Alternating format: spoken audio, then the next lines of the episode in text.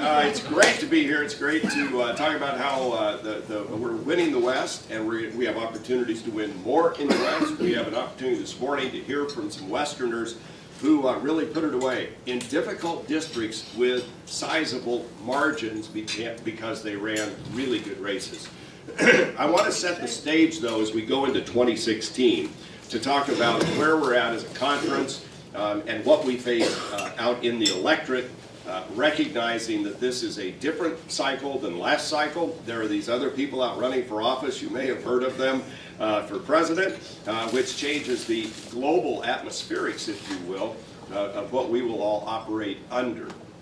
But uh, the House is different than the Senate, the Senate's different than running for governor, and we want to focus on the House this morning. So let's start with where we are in 2016. There are 26 House Republicans in districts that Barack Obama carried. So that's where we start. 26 in districts that Barack Obama carried. There are only five Democrats left in districts that Mitt Romney carried. One of those is uh, uh, Kirkpatrick in Arizona, who's not running again, and that is an open pickup opportunity. By the way, there are only two hers and Collin Peterson seats left that have Democrats in them today that George Bush, John McCain, and Mitt Romney all won those districts. There were seven going into the last cycle. We one five of those. There are two remaining. Arizona won. Kirkpatrick's now open seat will be a huge priority for us to win because just like when we took out Barrow, once you win one of these seats, we should be able to hold it without much future investment. It's getting it in the first place that will be the challenge. and so those are obviously districts we'll be focused on. Now, as we look at the turnout model for 2016, it is different than 2014. We are well aware of that and have been doing a lot of research, a lot of study, a lot of testing, a lot of data enhancement and improvement to uh, understand fully what the electorate can look like and what it will look like and how we can affect that. We anticipate that this electorate will be 8% more independent. Republicans would lose um, five times as much share of the electorate as Democrats do. All right? We know that going in. 4% less white.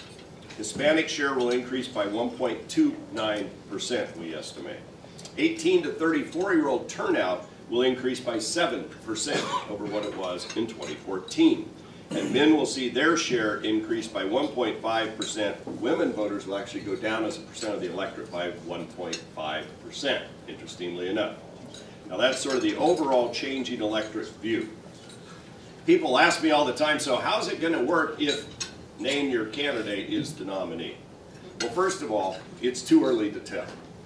Um, as Charlie Cook famously uh, said, uh, eight years ago I declared I would win the Tour de France before Rudy Giuliani won the Republican presidential nomination, even though he was sitting atop the polls. With Donald Trump and Ben Carson in mind, I'm thinking such a proclamation might soon be in order again. Point being that in the previous election cycles, the eventual nominee has not been the front runner at this point in the cycle. In 2007, McCain uh, uh, lead fell behind in the polls and in fundraising and looked like he was about out of the picture. In 2012, Herman Cain, Rick Santorum, and Newt Gingrich all seemed to be the front runners at some point during 2011, and Mitt Romney uh, needed, ended up being our nominee.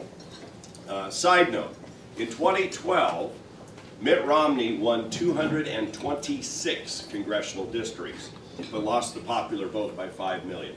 The point here is how we win our districts is different than how you win a national campaign. And a national campaign is won in 30 House districts.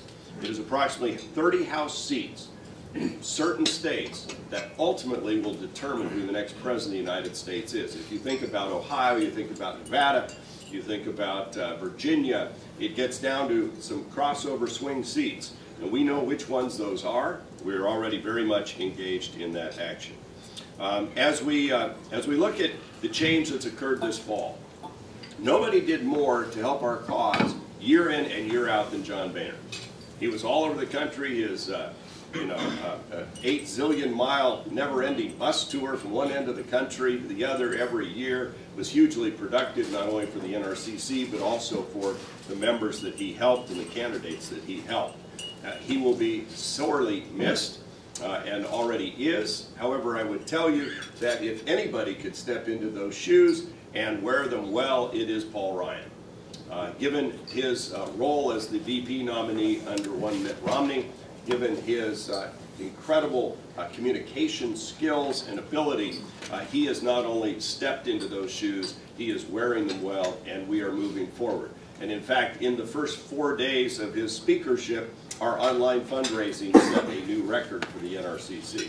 So uh, we have a, a popular uh, speaker who is uh, not afraid to uh, not shave, uh, being the first speaker since 1831 to wear a beard. He and I have been growing it for the same length of time. I'm not consummate like that. and so we, uh, we, we now uh, go into this cycle uh, looking at races that you're going to hear from this morning as some of our top priorities going forward.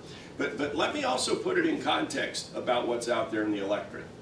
National security, I won't get into great detail on, you know now is bumping as the number one issue in the country. As people feel threatened and they feel that the Obama administration's foreign policy has been something uh, worse than a disaster. The other issue is the economy and how that affects different uh, groups of voters, principally women and young voters. Interestingly enough, we actually won the vote of 18 to 34 year olds in the last cycle. We won that vote in our House races. We have every reason to believe we will win it again, and we have ways to do that.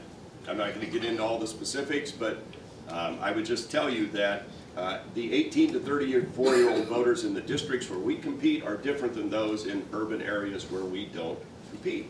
So when you look at the national polling data, understand that is not necessarily reflective of the districts that are represented here or in our conference. Second, the Great Recession uh, nudged many millennials back into their parents' homes, uh, and somewhat reluctantly.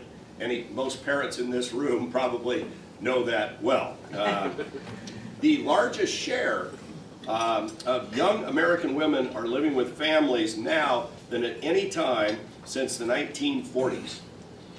Since the 1940s, more young women have moved back home than at any other time um, in, in this age group of 18 to 34 year olds.